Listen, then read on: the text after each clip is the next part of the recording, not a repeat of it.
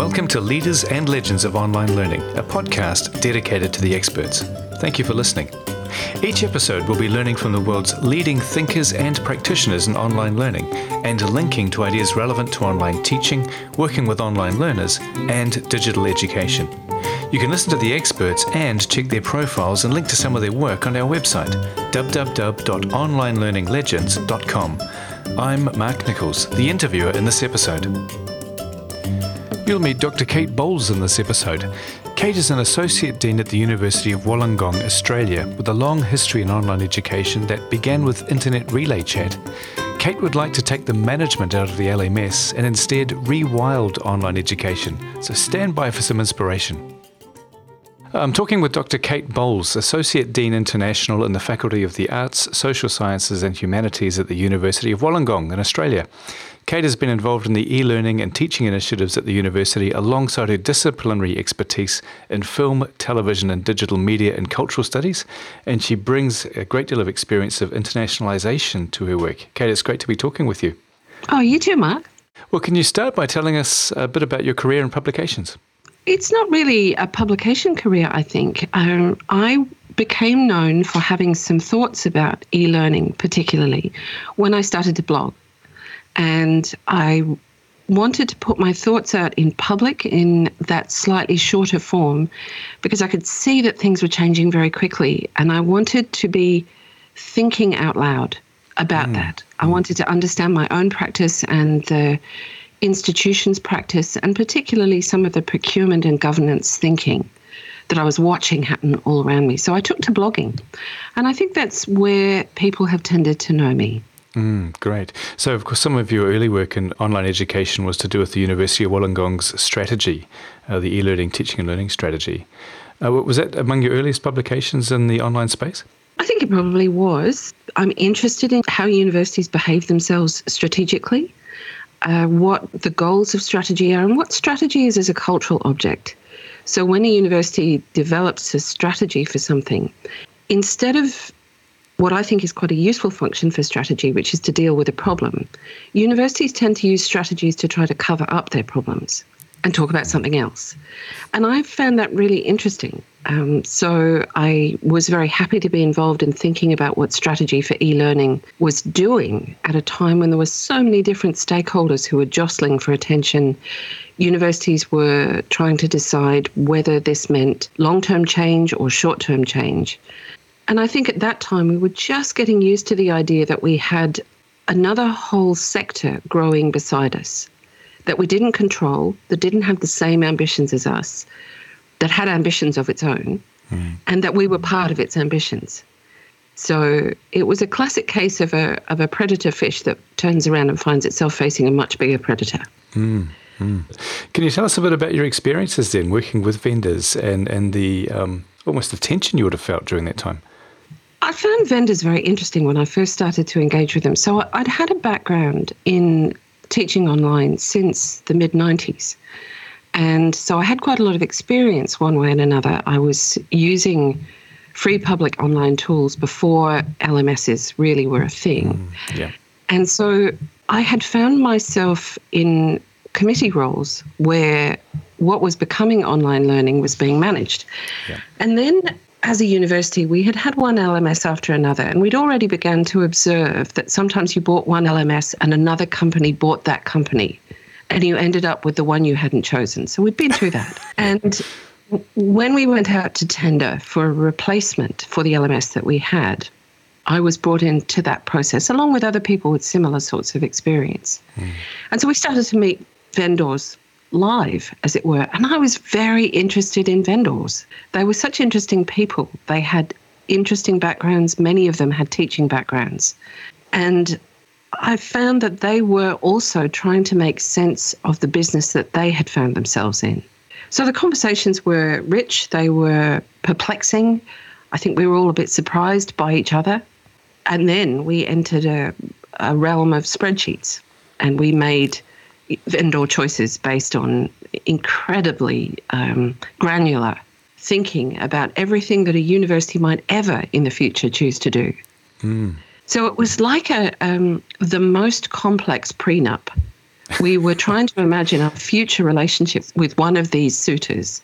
Mm. And we were trying to imagine it in the context of change that was becoming really rapid.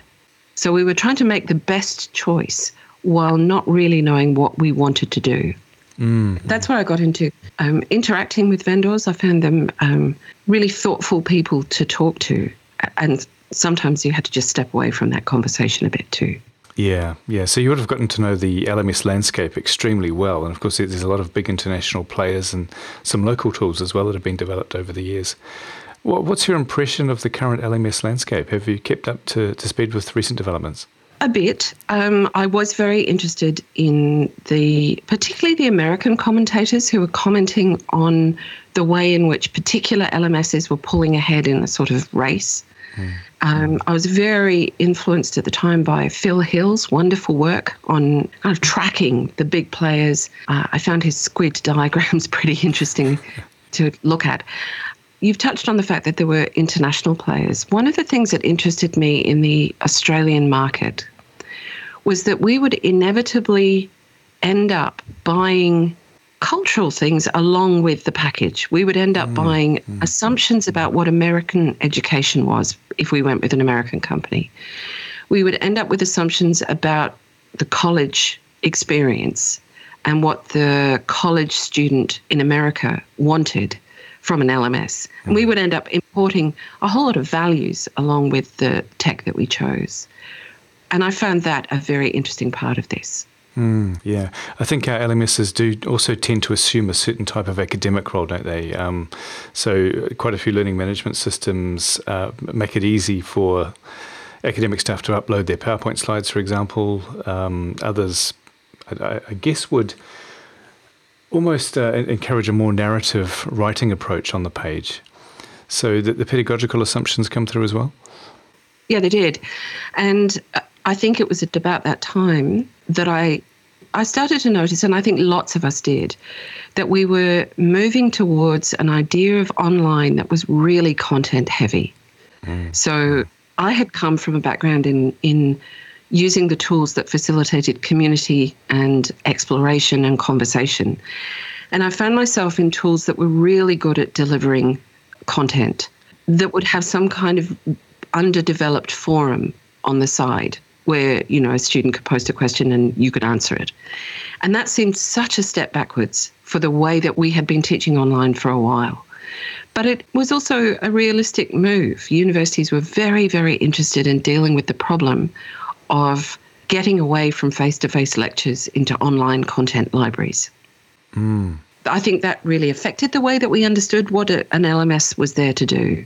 So you've had recent experience too teaching online through COVID, and you also mentioned a COIL project. I'm very interested to learn a bit more about that. Sure.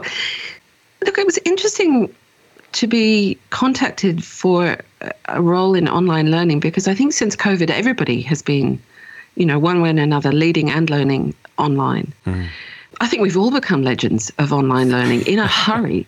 yeah. Every one of my colleagues, I would describe in that way. This has also, I think, returned us to some of the origins of online learning back in the 90s. Mm. So, back in the days of email listservs and bulletin boards and internet relay chat, IRC I is how I started. There was an incentive to try to make those things work because you could connect students to students who were somewhere else. Mm. That was the most important thing. And the, when the LMS sort of heaved in and blocked the view, the function of the LMS was to, to connect students who were all more or less in the same place to content that was being developed in the same place. Yeah, yeah. So the adventure of distance was lost. Mm. And I I mourned it, really. Um, I mourned the magic of early online learning where you would take a group of students in, in one part of the world and you would throw them into an IRC channel, and students from another part of the world would show up. Yeah. And there was still a sense of wonder that that was possible. Uh, you know, there wasn't really very much wonder about the LMS. So when COVID came around and we all went online, and by this stage, I think many of us had broken away from the LMS to go back to using public platforms of various kinds. So, in the degree that I teach in, we use Twitter and WordPress. Uh, mostly, we also use Discord quite a bit. I have colleagues who use Reddit. So, we, we'd sort of walked away from the farm a bit. When we were all online, it occurred to me that this was an opportunity to connect students to students who were in other places. And that was because the students in other places were stuck there. So, in a mm. sense, the nature of the pandemic wasn't simply that we all went online, but we all went home. So, we all of a sudden, we and all of our students were all over the shop. And it meant that being online wasn't just being online, but it was being in your house Yeah. and being in your mm. house in China and being in your house in Vietnam where it's a different time of day. And the wonder came back, I think. yeah. Yeah. So, so COIL, which is um, it's a, been around for a long time. It's collaborative online international learning. It's a lesser known acronym alongside MOOCs, but it's about as old. And the purpose of COIL, which in the UK I think they call internationalization at home, IAH, uh, COIL is really about doing this on purpose. So not because circumstances have scattered your your class, Yeah. but on purpose, an institutional decision to try to put two classes together, maybe deliver a whole course in this way, where there's a contribution from more than one place and students from more than one place. And then you deal with the handling of the fees and the course credit somehow. And so we're part of a small partner network that, that has three other universities in it in the UK, the United States, and in South America, in Brazil. Mm-hmm. And we have for two years now put groups of students together to work on a project that happens to be more or less anything. Because what we really want to do is test how we can get them together. So the key really is the international experience more so than the curriculum. It's it's to do with the collaboration, working with, with folk Yeah. in other time zones, uh, from other cultural backgrounds. in other languages. So this is the first time that these students that I teach have taught students whose primary language is not English and whose language of learning, language in the classroom is not English. Right. Yeah. So that's um, thrown them on their own ingenuity quite a bit to try to find, you know, can you make Google Translate work? What do you do? Do you have simultaneous translation? How does this work? And I think that's a good preparation for the workplace that they want to graduate into. They want to have an international horizon for their for their graduate futures and they speak only one language. So they're mm, going to have to mm. figure out how to work with people who speak another language. So that that's really what that's been about. And and again, to do that, we've had to use tools other than the institutional LMS. Mm. So for that, we've used Slack and Zoom. And because all the institutions have different LMSs and they're all quite inhospitable to each other's students. So that's been a, a lovely experience of the past two years. And I'm hoping that we will be able to take it beyond the sort of hobby level that it's at at the moment, which requires quite a lot of effort, and take it to an institutional level where we can find a platform that the institution is interested in investing in, where more than one institution can come together. Mm, fantastic. So you've been involved in an online education for at least 25 years, possibly a bit more. yeah, yeah. Yeah, yeah. so, what, what are some of the themes that you've noticed over time? I mean, you mentioned quite intriguingly the, the, the early days of IRC when everything was an adventure, um, possibly through to the squeeze of the learning management system where things became a lot more constrained. You- You're now working a lot more with primary tools. What, what are some of the things you've noticed over the last 25 years? Look, I think one of the things that's really changed has been students themselves. Hmm. So when we were putting students 25 years ago into IRC, they weren't doing a whole lot of other things online. Yeah. So being online was engrossing. Sitting staring at a screen, watching someone on the other side of the world type back to you was engrossing. Hmm. This is no longer engrossing. Now, if I really want to draw students' attention towards engaging with other students, it's actually better to give them a piece of paper and a pencil and s- send them for a walk. And I think this is quite challenging. I think that that students and staff are now digital first in a way that it's quite hard to manage that claim on our attention. Mm, mm. And so, what has really changed now, I think, is that when you teach online, you teach all the time. Your students are reaching out to you in, you know, the grocery queue. Uh, they're catching you at odd moments when you're walking your dog. Mm. Time itself has just spilled everywhere. And that wasn't what it was like 25 years ago. It was much more that you would try to do something synchronous across different time zones. Now you do asynchronous all the time. It's almost polysynchronous because you're always in your the time zone of your attention. I'm I'm standing waiting to pay at the checkout. Yeah. I'm also being messaged by a student. I happen to have noticed it. I can try not to think about it, but I'm thinking about it. And that becomes a, a kind of polysynchronous mm. attention. Um, I think the other thing that's changed in that in that time, most acutely, has been the crisis in university staffing, which means that now a really significant number of people drawn into teaching are paid by the hour. Mm. So, always on all the time is particularly exploitative of adjunct and casual academics and it's reckless with their time and it's reckless with their pay rate. Mm. So I think that's a problem we haven't reckoned with. And we didn't deal with it in the pandemic at all. We simply said, oh, everyone's at home, this will be very challenging.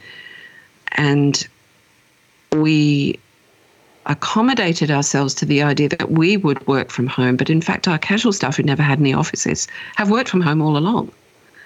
Mm. And I don't think we're really anywhere near dealing with the inequities that online learning during the pandemic made much worse. Yeah. There's some very big themes there. Um, I, I, think it's almost as if the gig economy has caught up with the university, uh, which yeah. of course is not uh, where academic freedom or, or, the advance of knowledge should go.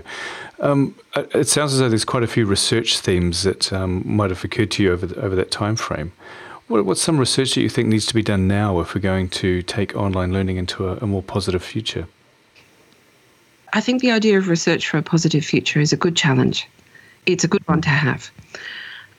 I think that we need to understand differently the agency of the learner. We have intentionally put the M in the LMS. Our goal has been to manage. Mm rewilding the learning that really matters to learners. I, I, think learners remember wild learning much more than they remember managed learning. Rewilding the way that we think of learning is going to be an enormous challenge to universities because we're revenue driven. Mm. We like to have mm. something that has defined boundaries that costs a certain amount. So a, a unit of learning is also something that exists as a unit of revenue. And we like to keep things contained within a revenue bucket, especially now. Mm.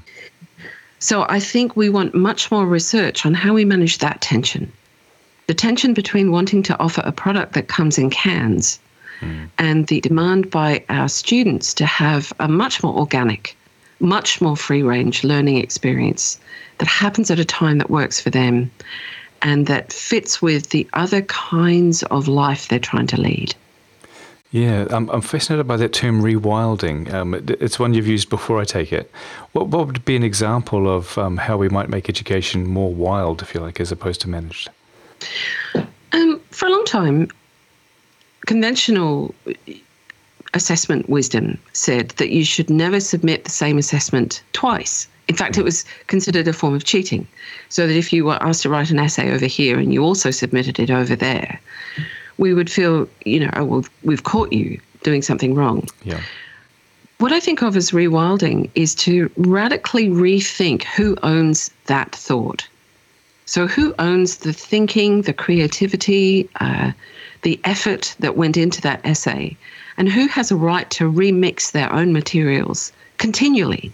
In fact, that's quite a good way of doing things. That's a good way of learning. So, when I think of, of rewilding this way of learning. It is about breaking apart the container of the course credit. Understanding that the course credit is an administrative efficiency, but that doesn't make it a pedagogical bonus. So I would like to see us doing a lot more to engage with students in a more person centered way and to say, what is it that you want to learn?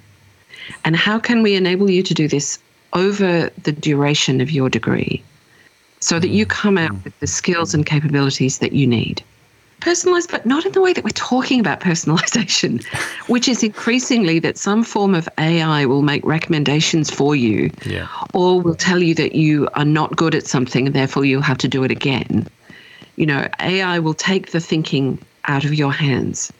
It's almost the opposite of that kind of personalization. Mm, it's mm. radical responsibility on the learner to make choices about the step they want to take next. Hmm, that does sound very radical. It does. And I don't think universities are well set up to manage that at the moment. And that's not through any fault of our own.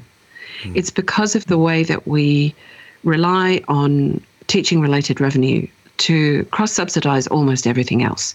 Yeah. So we can't take risks with the budget because we take risks with research, with people's jobs, with job security. We have to be fairly conservative in imagining change. But we also have to be capable of imagining change. If we give up on that altogether, I think we will be outflanked by the internet very quickly.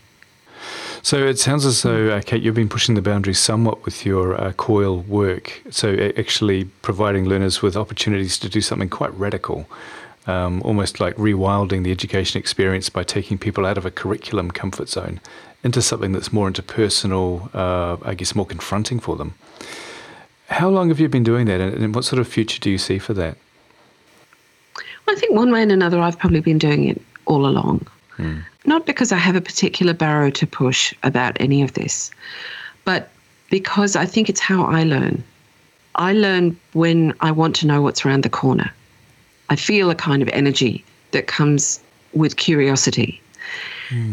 And so I try as far as possible to create opportunities for curiosity and provide enough of a guardrail that people who are nervous about having their first try on the ice um, have something to hold on to if they feel a bit wobbly.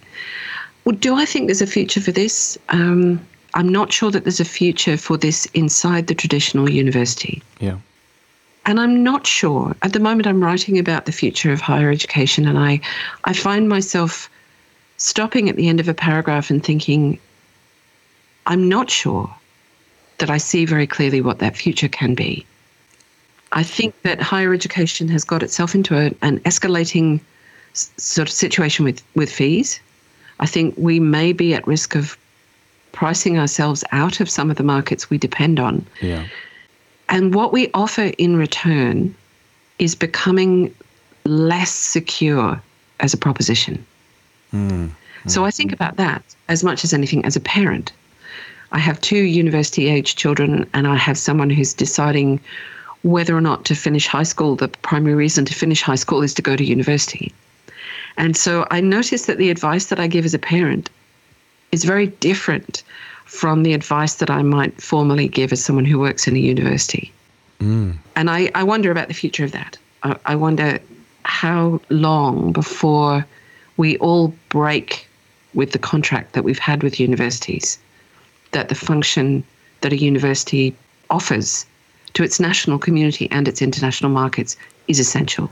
What, how do you think education might eventually shift then? Because there is quite a bit of power in these tools. There's, uh, there's the opportunity to rewild pedagogy.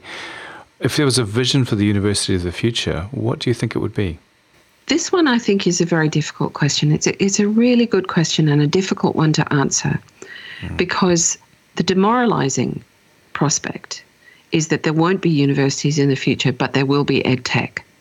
And edtech will move into corporate environments, and the pipeline will go directly from school through some kind of skills training directly into a, a workforce that may or may not be safe for humans in, in moral ways.